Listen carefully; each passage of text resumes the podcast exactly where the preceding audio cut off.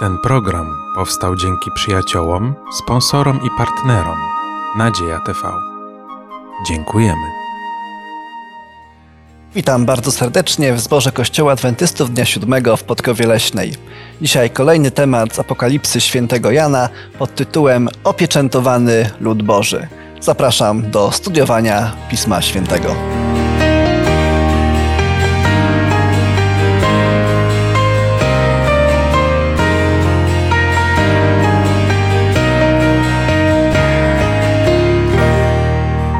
Dzisiaj w studiu razem ze mną jest Karolina, Artur i Andrzej. Ja mam na imię Błażej, będę miał przywilej prowadzenia tego studium, e, a nasze spotkanie rozpoczniemy od modlitwy z Arturem. Nasz drogi święty Boże, który mieszkasz w niebie, niech we wszystkim będzie Tobie chwała i cześć za Twoją obecność w naszym życiu, za Twoje błogosławieństwa, dowody łaski, a przede wszystkim za ofiarę Jezusa Chrystusa. Prosimy Cię, Panie, o Ducha Świętego na to spotkanie. Oczyszczaj nasze umysły, nasze serca, aby przez nasze usta przychodziły Twoje słowa. Błogosław także tych, którzy będą z nami studiować tę lekcję. Niech we wszystkim będzie Tobie, Panie, chwała i cześć. A prosimy Cię o to w imieniu Twojego Syna, naszego Króla, Pana i Zbawcy, Jezusa Chrystusa. Amen. Amen. Siódmy rozdział objawienia Jana Apokalipsy zawiera wiele interesujących, można by powiedzieć kontrowersyjnych symboli, między innymi liczbę 144 tysiące. Zawiera również opis pieczętowania, do którego za chwilę przejdziemy. Natomiast e, patrząc bardziej ogólnie, w jakim okresie historii moglibyśmy umiejscowić tą wizję? E, sama Biblia nas uczy, że proroctwa przedstawiają pewne wydarzenia historyczne, że sekwencje prorocze pokazują pewne odcinki czasów historii. Gdzie byście umieścili te, ten opis, który znajdujemy w siódmym rozdziale objawienia Jana? Y, z kontekstu wynika, że to jest okres poprzedzający y, siedem plag, czyli jakby ten ostatni, ostatni element gniewu Bożego, jaki ma być wylany na tę ziemię dlatego że te 144 tysiące mają zostać opieczętowane i ta pieczęć będzie chroniła mm, lud Boży przed y, plagami. Czy mamy jakieś wskazówki przed tą wizją, po tej wizji? Y, przed siódmym rozdziałem mamy opis y, pieczęci i szósty rozdział kończy się słowami opisującymi szóstą pieczęć i takim zagadkowym pytaniem, któż może się ostać? Właśnie rozdział siódmy jest pewną odpowiedzią na to pytanie. On wskazuje właśnie na tych ludzi, którzy się ostaną w trakcie, y, w trakcie tej y, szóstej pieczęci. A co następuje po siódmym rozdziale? W rozdziale szóstym czytamy o pieczęciach. I docieramy do pewnego ciekawego fragmentu, ponieważ rozdział szósty kończy się na szóstej pieczęci. Jest tam też pewno, pewne pytanie, I któż może się ostać? Nie mamy odpowiedzi, gdzie znajduje się siódma pieczęć. Spotykamy ją dopiero w rozdziale ósmym, na samym początku. Y, I rozdział siódmy jest takim właśnie przerywnikiem pomiędzy tymi y, dwoma rozdziałami. Jednocześnie odpowiada właśnie na to pytanie, kto może się ostać podczas czasu szóstej pieczęci? To właśnie ci, którzy zostaną opieczętowani. Czyli powiedzmy, że szósty rozdział, siódmy rozdział i początek ósmego, gdzie gdzie początek ósmego rozdziału mówi o zdjęciu siódmej pieczęci, stanowi taką całą, cał, całą chronologiczną całość. Wobec tego możemy umiejscowić tą wizję właśnie przy tej samej końcówce historii, e, historii świata. Zatem przeczytajmy pierwsze cztery wersety z siódmego rozdziału Apokalipsy. Potem widziałem czterech aniołów stojących na czterech krańcach ziemi, powstrzymujących cztery wiatry ziemi, aby nie wiał wiatr na ziemię, ani na morze, ani na żadne drzewo. Widziałem też innego anioła wstępującego od wschodu słońca, który miał pieczęć Boga żywego i który zawołał głosem donośnym na czterech aniołów, którym zezwolono wyrządzić szkody ziemi i morzu, mówiąc Nie wyrządźcie szkody ani ziemi, ani morzu, ani drzewom, dopóki nie opatrzymy pieczęcią sług Boga naszego na czołach ich. I usłyszałam liczbę tych, których opatrzono pieczęcią. 144 tysiące opieczętowanych ze wszystkich plemion izraelskich. Mamy tutaj bardzo bogatą symbolikę. Wiemy, że Apokalipsa używa symboli. E, no i patrząc od samego początku, mamy czterech aniołów, którzy stoją na czterech krańcach ziemi, powstrzymują cztery wiatry, aby nie wiały. Co ta wizja oznacza? Mm, to może zacznę od tych y, wiatrów. Jak czytamy, no to widzimy, że te wiatry symbolizują coś niszczycielskiego, coś, co będzie niszczyło mm, ziemię, wodę, może wyrządzić krzywdę ludziom. No i jeśli to umieścimy w tym, na tej chronologii biblijnej czasów eschatologicznych, no to możemy wnioskować, że to są właśnie te plagi, które nastąpią po opieczętowaniu 144 tysięcy. Cztery krańce Ziemi symbolizują całość, tak? czyli wszystkie cztery kierunki Ziemi. Zatem mamy tutaj do czynienia z wizją, której znaczenie jest globalne. W dzisiejszych czasach ludzie zastanawiają się, trwa debata e, globalna nad tym, e, jak poprawić warunki życia na świecie, jak człowiek może wpłynąć na, na środowisko, które go otacza, ale jak czytamy te wersety, to widzimy, że mm, kontrola, kontrolę nad tym, co się dzieje na świecie, sprawuje Bóg. I to, że mm, Pan Bóg e, każe aniołom, aby nie wyrządzili szkody e, ziemi, morzu mm, i drzewom, mm, póki lud Boży nie zostanie zapieczętowany. Więc to wskazuje na wielką miłość Pana Boga, na Jego cierpliwość i oczekiwanie, e, aż do, dopełnią się dzieje, dzieje ziemi, które Pan Bóg zaplanował, tak? Dobrze. Kolejny, e, kolejny fragment. Widzimy, że inny anioł wstępuje od wschodu słońca. Tutaj też pozwolę sobie dopowiedzieć, że wschód często właśnie kojarzy się z tym takim bożym kierunkiem. Wiemy, że gwiazda, która prowadziła do Jezusa, pojawiła się na wschodzie, że znak Syna Człowieczego będzie na wschodzie. I również ten anioł właśnie wstępuje od wschodu słońca z pieczęcią e, i zawołał właśnie, że, żeby ci aniołowie cały czas się wstrzymywali, dopóki nie dokona on pieczętowania. Cóż to jest to pieczętowanie? Kiedy, e, kiedy, kiedy odebralibyśmy, kiedy, kiedy czytalibyśmy objawienie w czasach Jana, z czym nam się kojarzyło, kojarzyła pieczęć, z czym by nam się kojarzyło pieczętowanie i czego możemy się spodziewać przy tej końcówce historii świata? Czy jakichś chipów, czy jakichś kwitków, które będą stwierdzały, że jesteśmy opieczętowani lub nie? Co to może znaczyć? Pieczęć w czasach starożytnych mogła mieć różne kształty, ale często kojarzymy ją z sygnetem, pierścieniem, na którym było y, godło władcy, y, przy tej osoby, która y, która pisała jakiś list i sygnet bądź tą pieczęć przykładał on do roztopionego wosku na przykład na liście po to, żeby zapieczętować list, aby nikt inny nie mógł go otworzyć, tylko sam adresat. I oznaczało to Y, oznaczało to właśnie tą osobę, która ten list y, napisała. Złamanie pieczęci y, było od razu wiadomo, że to było naruszenie pewnej korespondencji, czyli pieczęć była takim znakiem właśnie tej osoby, która skierowała pewną wiadomość. W innym rozdziale objawienia Jana, w 14 rozdziale, też mamy wizję 144 tysięcy, 144 tysięcy. No i pierwszy werset tam uchyla pewnego rąbka tajemnicy, czym, czym ta pieczęć jest. To może ja przeczytam. 14 rozdział, pierwszy werset.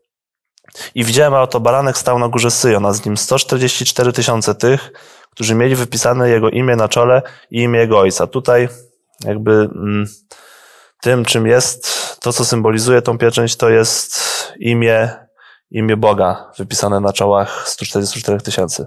A jak wiemy, y, w tamtych czasach y, imię odzwierciedlało przede wszystkim charakter. Zatem to są ludzie, którzy mają wypisany charakter Boga na czołach. Nawet bym powiedział, że e, ta pieczęć nie symbolizuje imienia, czy imię nie symbolizuje pieczęci, ale to są tożsame, e, e, pieczęć jest utożsamiona z tym, z tym imieniem. I w dzisiejszych czasach, kiedy, mm, tak, kiedy dostajemy jakieś pismo urzędowe, też czasami na dole jest, jest, jest podstemplowane czyjąś pieczęcią i wiemy od kogo, od kogo to jest. Także możemy powiedzieć, że tak jakby Pan Bóg podstemplował swój lud, podstępował lud, żeby, żeby zaznaczyć, że oni, oni są jakby, jakby moi. Ciekawy fragment mamy w księdze Ezechiela w dziewiątym rozdziale, gdzie jest mowa o znaku czynionym na czole. Yy, I przeczytam może ten fragment, czytam z uspółcześnionej Biblii Gdańskiej. Werset czwarty. Pan rzekł do niego: Przejdź przez środek miasta, przez środek Jerozolimy i uczyń znak na czołach mężczyzn, którzy wzdychają i lamentują nad wszystkimi obrzydliwościami, jakie popełnia się pośród niej. Piąty. A słyszałem, że tamtym powiedział, idźcie za nim przez miasto i zabijajcie. Niech wasze oko nie oszczędzi nikogo i nie zlituje się nad nikim. Wybijcie do szczytu starców i młodzieńcy, panny, dzieci i kobiety, ale nie przystępujcie do nikogo, na którym będzie ten znak. Czyli z tego fragmentu możemy wywnioskować, że ten znak, który znajdował się na czołach ludzi, był takim znakiem ochronnym, który Pan Bóg kazał umieścić y, na tych, którzy wzdychali i lamentowali nad obrzydliwościami w świątyni, czyli którzy byli e, rozczarowani e, stanem, który, który znajdował się właśnie w tamtych e, czasach. I Pan Bóg widział, że ta postawa była godna pochwały, dlatego oszczędził tych ludzi. Wobec tego możemy wnioskować, że właśnie pieczęć czy ten znak to jest taki symbol ochrony, też mm, przynależności, że Pan Bóg wie, którzy są właśnie Jego i kiedy pojawiają się te nieszczęścia, to wtedy oszczędza właśnie ludzi z tym znakiem. I widzimy, że w objawieniu mamy bardzo podobną sytuację. Również przy końcu, przy końcu świata możemy spodziewać się, że będzie ta grupa, która będzie się, która będzie, nie lub, która będzie unikać tych nieczystości, tych wszystkiego tylko całego zła. I ta grupa, która również ma za chwilę wkroczyć ten okres czasu, kiedy mają być te wiatry spuszczone. Także bardzo analogiczna sytuacja pomiędzy księgą Ezechiela i księgą objawienia. Zarówno tutaj, jak i tutaj mamy pewien znak na czole czyniony. Czy są inne fragmenty Pisma Świętego, które mówią, co to, czym może być ta pieczęć i jak ona może działać? W liście świętego Pawła do Efezjan w czwartym rozdziale, e, trzydziestym wersecie mamy dosyć wprost mm, opisane, może przeczytam, e, a nie zasmucajcie Bożego Ducha Świętego, którym jesteście zapieczętowani na dzień odkupienia. I myślę, że ten werset w sposób dostateczny nam e, tłumaczy, czym może być ta pieczęć, e, która znajduje się na czole, mm, co też wskazuje na to, że e, pieczęć, a czym jest Duch Święty, e, jest to duchowe i intelektualne e, przyjęcie mm, Ducha Świętego. Nie zasmucajcie Bożego Ducha Świętego, którym jesteście zapieczętowani na dzień odkupienia. Z drugiej strony te 144 tysiące mają tego tą pieczęć otrzymać. W jaki sposób można zasmucać Ducha Świętego, żeby tej pieczęci nie otrzymać? Duch Święty jest osobą bóstwa, która pełni szczególną rolę y, w życiu człowieka, ponieważ y, przekonuje mm, świat o grzechu, sprawiedliwości i o sądzie, y, czyli pełni właśnie taką rolę, żeby oddziaływać na sumienia ludzkie. Wobec tego zasmucanie Ducha Świętego może być związane z tym, że człowiek słyszy pewne napomnienia, pewne rady i wskazówki Ducha Świętego, ale je ignoruje. I wtedy, kiedy je ignoruje, zaczyna popełniać różne błędy, co oczywiście wywołuje smutek Boży kiedy tego robi coraz więcej, coraz więcej, no to jakby ten Boży smutek cały czas się pogłębia i po pewnym czasie przestaje reagować, y, człowiek przestaje reagować na to, co do niego mówi Duch Święty. Kiedy patrzymy sobie na kontekst tego wersetu mm, odnośnie zasmucenia Ducha Bożego, to Paweł daje bardzo proste rady. E, nie dawajcie diabłu przystępu. Kto kradnie, niech kraść e, przestanie. Niech żadne nieprzyzwoite słowo nie wychodzi z ust waszych, ale tylko dobre. I to jest właśnie, tak czyniąc, nie będziecie zasmucali Ducha Świętego. W jaki sposób nie zasmucić Ducha Świętego w czasach końca? Czy te wskazówki, nie kraść, nie mówić brzydkich słów, e, są wystarczające i wyczerpują, ten, wyczerpują, co należy robić albo czego należy nie robić, żeby nie zasmucać Ducha Świętego w czasach końca? Y, na pewno są konieczne. Tutaj znowu się udamy do 14 rozdziału 6, y, 5 y, wersetu. I w ustach ich nie znaleziono kłamstwa, są bez skazy, czyli jakby stosują się do tych zaleceń Pawła, ale jeśli czytamy wcześniejsze fragmenty, to widzimy, że jednak tutaj są opisane cechy, których, o których Paweł nie wspomina. Pytanie, czy to jest coś więcej? Ciężko mi powiedzieć. No między innymi w czwartym wersecie czytamy o tym, że są to ci, którzy się nie skalali z kobietami, są bowiem czyści. Podążają za barankiem dokądkolwiek idzie. Zostali oni wykupieni z pomiędzy ludzi jako pierwociny dla Boga i dla baranka. Także liczba tych cech, które opisują ludzi, którzy mają przyjąć pieczęć, pieczęć Boga, no jest, jest większa, więc można wnioskować, że te standardy zostały niejako podniesione. E, tak. E, czasami jeszcze to, ten fragment odnośnie tego, żeby się nie, nie z kobietami jest bardzo opacznie rozumiany i oczywiście nie chodzi tu o to, że nie można mieć swy, swojej żony. Oczywiście ze swoją żoną nie da się skalać, tak? Małżeństwo w rozumieniu biblijnym jest uświęconym związkiem e, kobiety i mężczyzny i ono nie kala. Oczywiście tutaj w objawieniu prawdopodobnie e, to skalanie z kobietami też należy rozumieć symbolicznie jako symbol odstępstwa religijnego. E, natomiast na pewno nie mówi to o tym, że nie można mieć swojej żony albo swojego męża. Czy mamy jeszcze jakieś szczegóły odnośnie tego, w jaki sposób otrzymać pieczęć lub czym ta pieczęć może być w czasach końca? Wracając jeszcze do księgi Ezechiela yy, i do znaku, yy, w rozdziale 20 i wersecie 20 znajdujemy wyjaśnienie.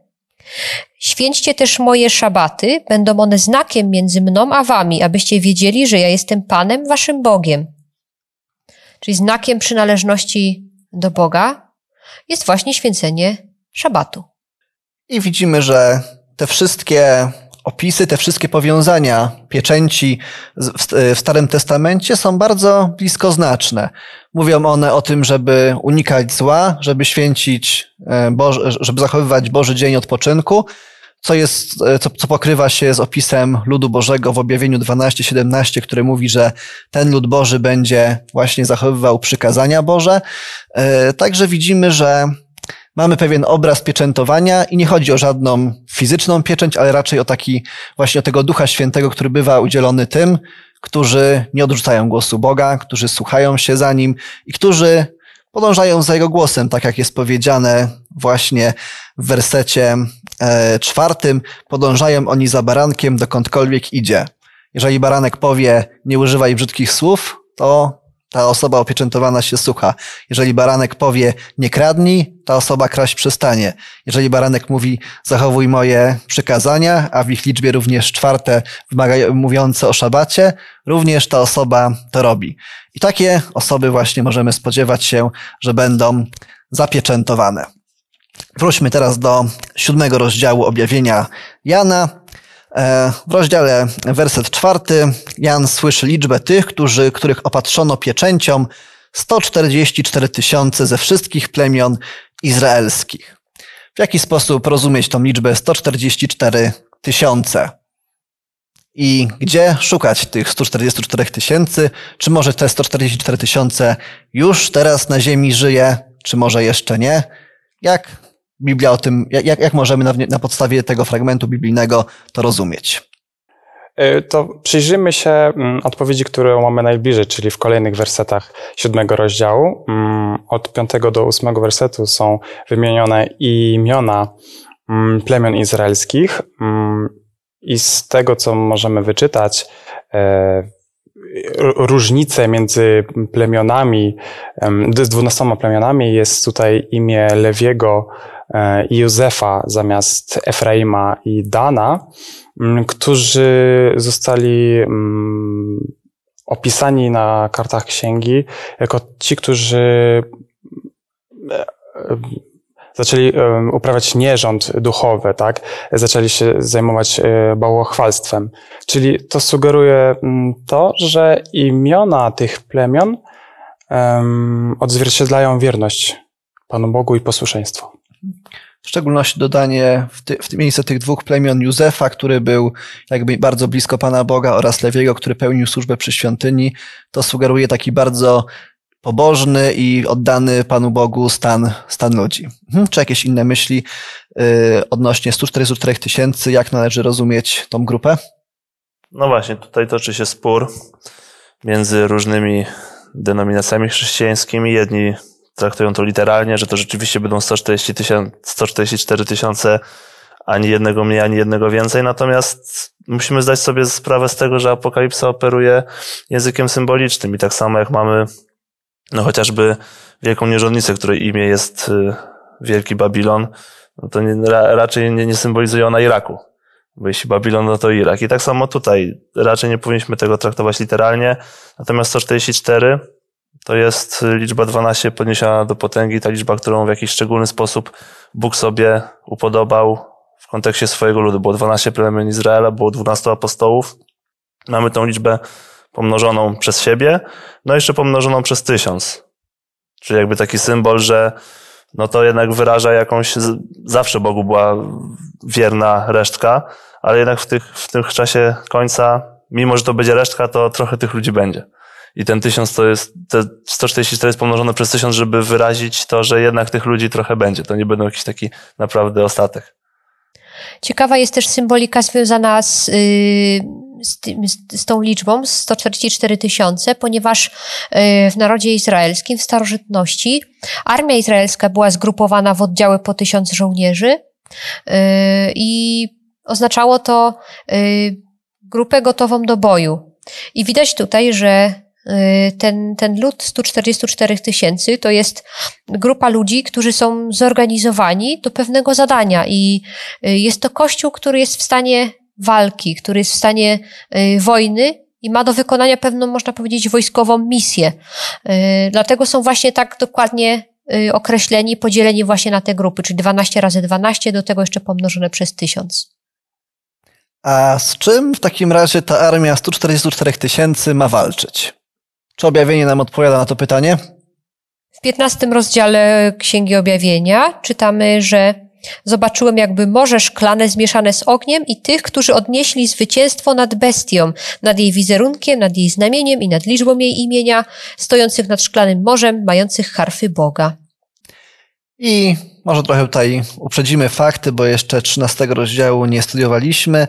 Natomiast będziemy widzieli, że posąg bestii, że liczba jego imienia oraz sama bestia wiąże się z łamaniem Bożych przykazań. Kiedy będziemy studiowali 13 rozdział w przyszłości, zobaczymy, że bestia łamie wszystkie Boże przykazania, a przynajmniej te, które odnoszą się do relacji z Bogiem. Czyli widzimy, że po raz kolejny, że ta, ci ludzie są gotowi właśnie w ten sposób taki wojskowy do tego, żeby pozostać wiernym Panu Bogu i żeby przejść przez te trudne doświadczenia, które będzie na nich, które, wo, wobec bestii, wobec posągu, wobec liczby jego, jej imienia. Wracając do 144 tysięcy z siódmego rozdziału, e, czy możemy spodziewać się, że z obecnego narodu żydowskiego te 144 tysiące będą, e, będą wybrani, czy również możemy to w jakiś inny sposób wytłumaczyć niż przynależnością narodową. Trudno mówić o narodzie żydowskim, taki jak był w, starożytności, yy, patrząc na obecne czasy, ponieważ, yy, ponieważ 10 plemion izraelskich zostało zabrane do niewoli asyryjskiej, zostało następnie wymieszane z ludźmi, którzy żyli na tamtych terenach, więc 10 yy, plemion praktycznie zniknęło z mapy. Pozostało tylko plemiona Judy i Beniamina, które Y, no także w większości nie dotrwały do obecnych czasów.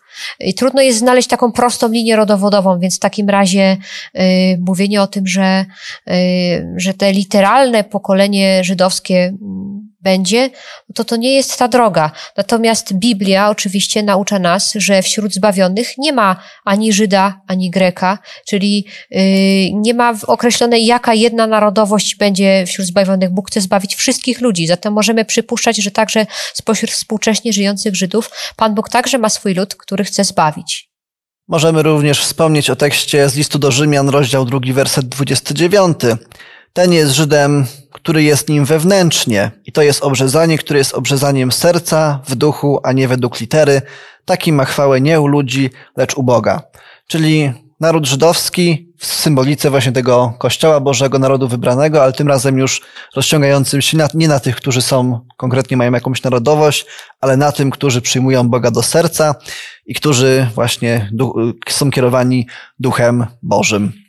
Kontynuując czytanie siódmego rozdziału, od wersetu dziewiątego do siedemnastego, mamy wizję wielkiego tłumu. Jan pisze, że widział oto wielki, wielki tłum, którego nikt nie mógł zliczyć z każdego narodu i ze wszystkich plemion i ludów i języków, którzy stali przed tronem i przed barankiem, odzianych w szaty białe, z palmami w swych rękach i wołali głosem donośnym, mówiąc, zbawienie jest u Boga naszego, który siedzi na tronie i u baranka.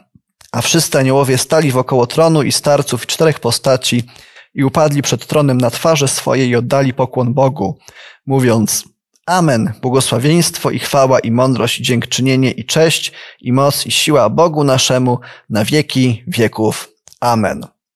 I odezwał się jeden ze starców i rzekł do mnie, któż to są ci, przyodziani w szaty białe i skąd przyszli? I to pytanie chciałbym zadać wam. Kim są ci przyodziani w szaty białe i skąd przyszli? Co to jest za wizja? W jakim okresie historii się dzieje? Czy jest to przedłużenie tej wizji 144 tysięcy? Czy jakaś inna wizja w innym momencie czasu historii świata? W wersecie 14 czytamy, że to są ci, którzy wyszli z wielkiego ucisku. Wyprali swoje szaty i wybielili je we krwi baranka. I mamy potem pewne wyjaśnienie, że nie zaznają już głodu, ani pragnienia, nie porazi ich słońce, ani żaden upał. I to wskazuje na czasy, kiedy jest już zakończona historia grzechu, kiedy nie ma już e, żadnych nieszczęść, żadnych, żadnych cierpień. Następnie Bóg ociera łzę z ich oczu, czyli to są już czasy po tym, jak skończyła się historia grzechu. Gdzie jest ten wielki tłum? Przed tronem Boga. Gdzie jest tron Boga? W niebie. Zatem, no tak, no tak y, Karolina powiedziała, to jest zakończenie historii grzechu. Tutaj widzimy już radość, nie ma smutku, nie ma łez, więc ewidentnie to jest y, ten czas po, po wielkim ucisku, kiedy, kiedy już ci zbawieni są z Bogiem i tak prawdziwie mogą się radować z tej społeczności z Nim. To już jest taka prawdziwa społeczność, nie tak jak tutaj na ziemi, ale już bezpośredni kontakt z Bogiem. Pozwolę sobie teraz poruszyć dość kontrowersyjne zagadnienie. Mianowicie czytaliśmy na początku tego rozdziału o 144 tysiącach. W drugiej części mamy powiedziane o wielkim tłumie. Czy możemy powiedzieć, że jedna grupa to jest, że, że, ta, że ta grupa 144 tysięcy to, jest ta, to są ci sami ludzie, co wielki tłum? Czy może jest to jakieś rozszerzenie lub jakaś inna grupa? Jakie są argumenty, które mogłyby potwierdzić lub obalić jedno lub drugie twierdzenie? Wspominałam już wcześniej o 144 y, tysiącach jako jednostkach militarnych, y, czyli zorganizowanych do, do walki. Natomiast y, we fragmencie o wielkim tłumie czytamy już o czasie pokoju, kiedy nie ma już zagrożenia, kiedy ci ludzie są, kiedy ludzie są ubrani w szaty i nie ma już ani głodu, ani pragnienia, ani nie ma już żadnej wojny, więc można wywnioskować z tego, że jest to właśnie zdemilitaryzowany 144 tysiące, które teraz może odpocząć po dobrze wykonanej walce. Tego argumentu można by też użyć, powiedzieć, że wszyscy ludzie, którzy żyli, wszyscy zbawieni, którzy żyli na przestrzeni całej historii świata, też już nie muszą toczyć żadnej walki. Um, czy możemy coś więcej powiedzieć o tym wielkim tłumie, kim on jest? Y, czytamy o nich, że wychodzą z wielkiego ucisku, a wiemy, że ten wielki ucisk będzie miał miejsce tuż przed przyjściem Chrystusa, to będzie ten ostatni, ostatni, e, ostatnie podrygi zła, a że oni wychodzą z tego wielkiego ucisku, no to na podstawie tego możemy wnioskować, że to są jednak te 144 tysiące. Jan opisując ten wielki tłum mówi, że był on z każdego narodu, z wszystkich plemion, ludów i języków. I tutaj wymienia te cztery, e, wymienia cztery słowa, które powtarzają się w Apokalipsie w 14 rozdziale. Mianowicie, że trzej aniołowie mieli e, lecieć i głosić Ewangelię i ten pierwszy anioł e, leciał i zwiastował tą Ewangelię wszystkim narodom, plemieno, plemionom, językom i ludom. I kiedy zobaczyłem, to pojawiają się dokładnie te same cztery słowa na określenie tych czterech, tych czterech określeń tej grupy ludzi. Nie wiem, czy to jest, czy, czy to jest e, mocny argument, aczkolwiek jest to jakaś poszlaka właśnie, która wskazuje, że ten wielki tłum to są właśnie ci, którym ta Ewangelia była zwiastowana, właśnie zwiastowana w czasach końca, którzy uwierzyli poselstwu trzech aniołów e, i którzy, e, i którzy tę Ewangelię przyjęli, dlatego właśnie znaleźli się tam przed tronem Bożym. Wobec tego, jeżeli byśmy przyjęli tą, tą, tą, tą um, ten pogląd, że wielki tłum jest, jest tym samym co 144 tysiące, to moje pytanie jest, a gdzie jest reszta zbawionych w takim razie? I czy może jednak macie jakieś argumenty, które sugerują coś innego? Jeśli chodzi o argument, y, który może przemawiać za tym, że ten wielki, niezliczony lud to jest ogół zbawionych, są właśnie kwestie narodowościowe, o których mówiliśmy mm, na początku, y, na końcu czwartego wersetu siódmego rozdziału, że to są ze wszystkich plemion izraelskich, a tu mamy, że ze wszystkich plemion i ludów i języków. Mm, drugą rzeczą jest to, że mm, to są ludzie, którzy przychodzą z wielkiego ucisku i wyprali szaty swoje i wybieli je we krwi baranka. Czyli to jest ten um, konieczny, konieczny warunek, aby znaleźć się w niebie, czyli e, wyprać swoje szaty i wybielić we krwi baranka. No i trzeci argument może być taki, że 17 e, mm, werset mówi nam o tym, że mm, i oczy Bóg wszelką łzę z oczu ich, i ten sam, e, ten sam werset możemy znaleźć mm, w 21 rozdziale, e, czwartym wersecie i otrze wszelką łzę z oczu ich i śmierci już nie będzie, ani smutku, ani krzyku, ani mozołu e, już nie będzie, albowiem pierwsze rzeczy przeminęły, czyli ta wizja nowego nieba i nowej ziemi, gdzie Jan opisuje ogół zbawionych w niebie. Mhm. Czyli widzimy, że podobne właśnie elementy, jakie dotyczą się wszystkich zbawionych, znajdujemy w tym wielkim tłumie. Natomiast ten wielki ucisk możemy również interpretować jako inne okresy, kiedy również lud Boży był, e, był uciskany. No i teraz pytanie takie bardzo praktyczne.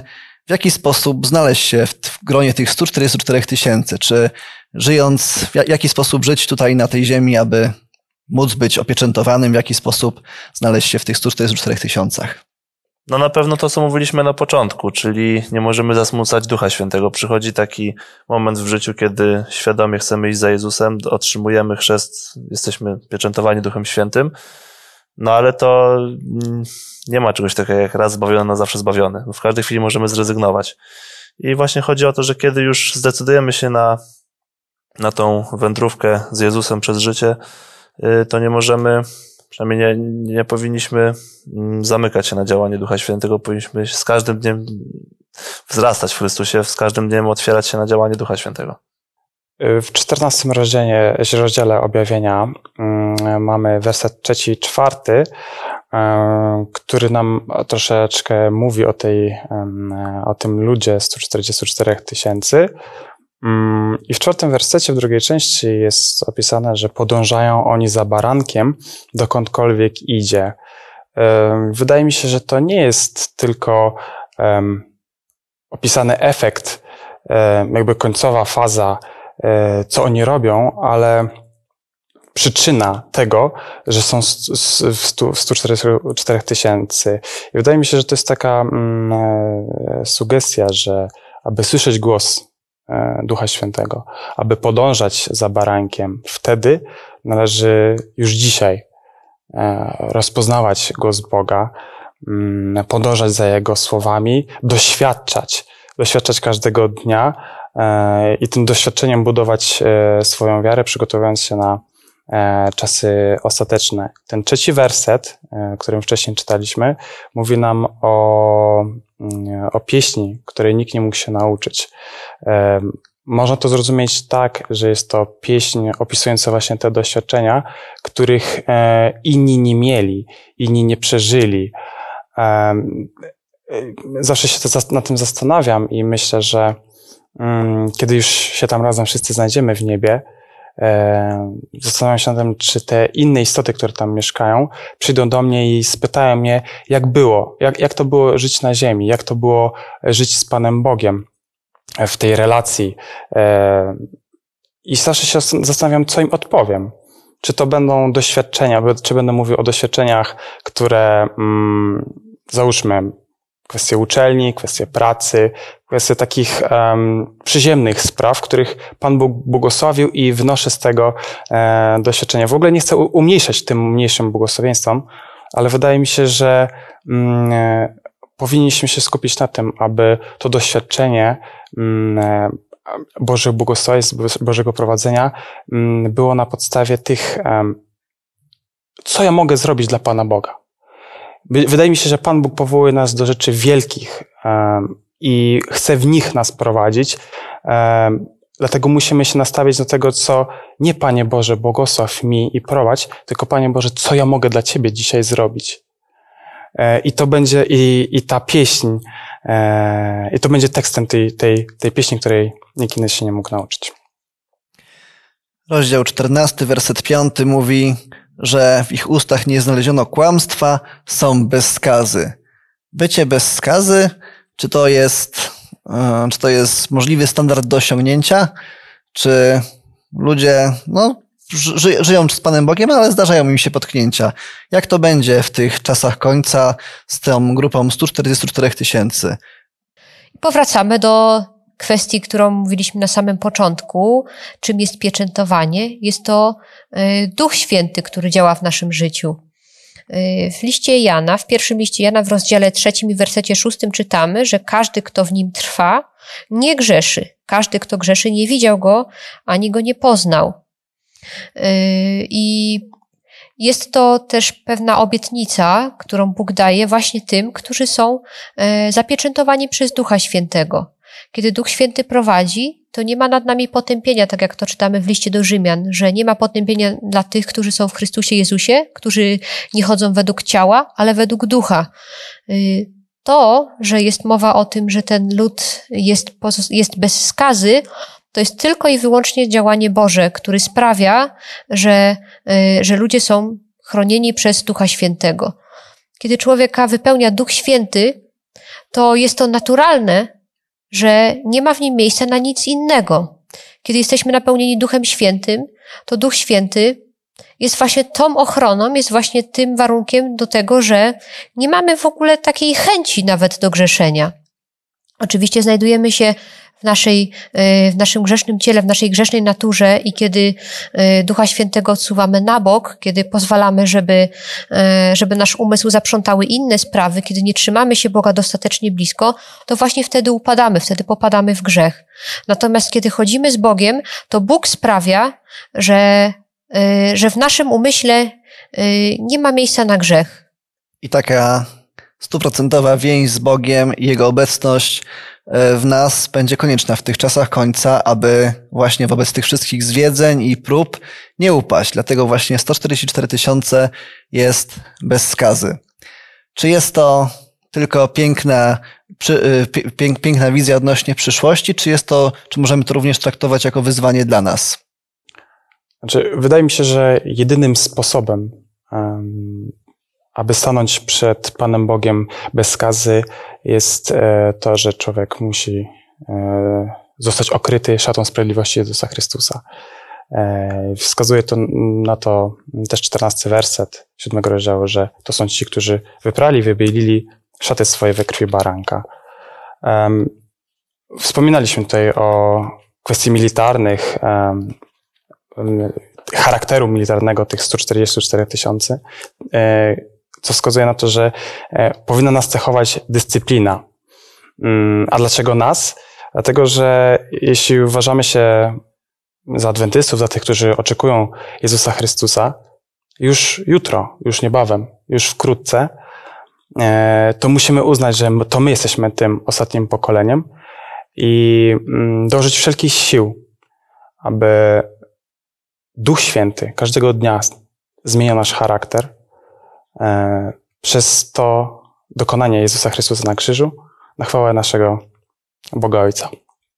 A zatem dla nas, którzy żyjemy w czasach końca, którzy widzimy, że wiele już z tych opisów z objawienia się wypełniło na przestrzeni wieków, którzy widzimy, że żyjemy w czasach ostatnich pieczęci, ostatnich, e, ostatnich lat na, e, na planecie Ziemia, musimy być przygotowani, musimy być świadomi, że Jezus może powrócić za naszego życia i musimy pozwolić Panu Bogu, musimy pozwolić, pozwolić Duchowi Świętemu, aby przemieniał nas, aby doprowadził nas właśnie do, do takiego stanu, w jakim znajduje się te 144 tysiące. Tych, którzy wybieli swoje szaty, ci, którzy podążają za barankiem dokądkolwiek on, on idzie i do tych, którzy są, e, żeby być tymi, którzy będą przez Boga uważani za bycie, za, za tych, którzy są bez skazy. Czy 144 tysiące, czy ta, e, czy, czy ta liczba jest już zamknięta, czy dostęp do tej, do tej grupy jest już zamknięty? Oczywiście nie. Dopóki Duch Święty działa, możemy odpowiadać na wezwanie Boże i możemy pozwolić Bogu, aby nas przemieniał i aby nas przygotowywał i aby nas przeprowadził przez te wydarzenia, które będą miały miejsce na, e, na planecie. I Ciebie, drogi widzu, chcielibyśmy również zaprosić do, właśnie do przyłączenia się do ludu Bożego.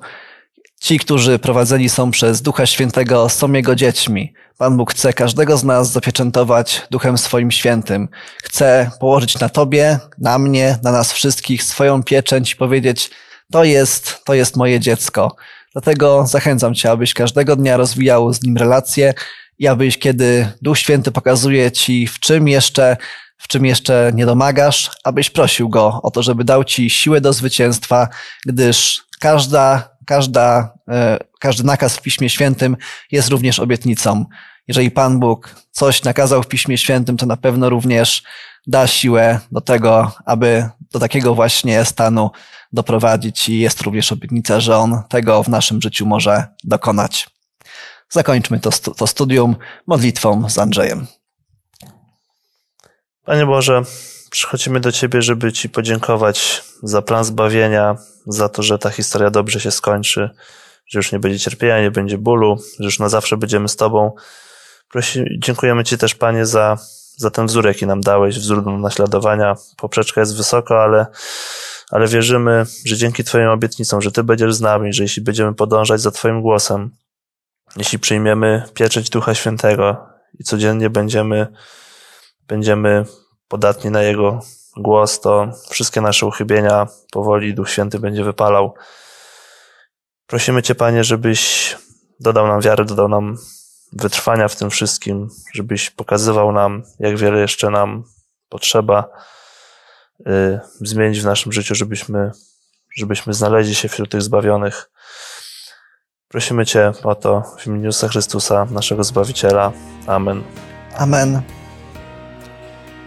Dziękuję, drogi widzu, że byłeś z nami, że śledziłeś teksty biblijne i chciałbym Cię zaprosić na kolejny tydzień, kiedy będziemy rozważali fragmenty apokalipsy dotyczące siedmiu trąb. Zapraszam.